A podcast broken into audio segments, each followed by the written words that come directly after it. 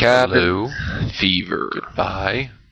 Uh, I'm sure other languages have a word or idea for cabin fever. Uh, cabin fever comes from the idea of going crazy in a cabin uh, by yourself or or with a group of people, uh, going crazy in, in some cabin in the woods together. I'm sure there's a real and serious disease and and some terrible stories about violence with people who have actually had cabin cabin fever. So in a way, not to make light of it, I have cabin fever. Uh, you know, while I was waiting to come back to the U.S., I didn't work for about a month and a half, but my wife would always come home, which is different here.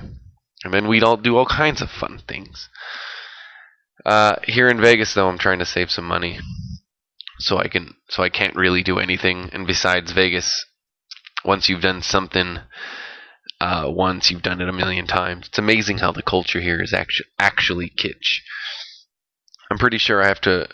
I'm pretty sure I have. Uh, I have work, but it won't start for at least another month, and and school doesn't start for another two months. So this cabin fever is is get, getting to me. Uh, I'm getting a bit restless, annoyed, and just plain bored. My brother, who works where I will work, comes home every day tired and with a true hatred for his job. It is his first job, though. Uh, Andrew, who I've done a separate podcast with somewhere in the bowels of Link about gambling, is, is a travel agent for Expedia and does cruises for them. Uh, apparently, this is the busy season, and, and Andrew hates life right now. But I'm pretty sure I hate being poor more.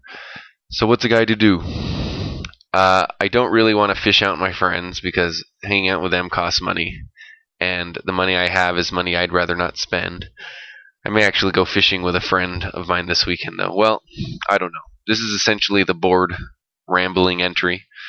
Hopefully, when life is busier, I'll, I'll find I'll still find some times to write things interesting here.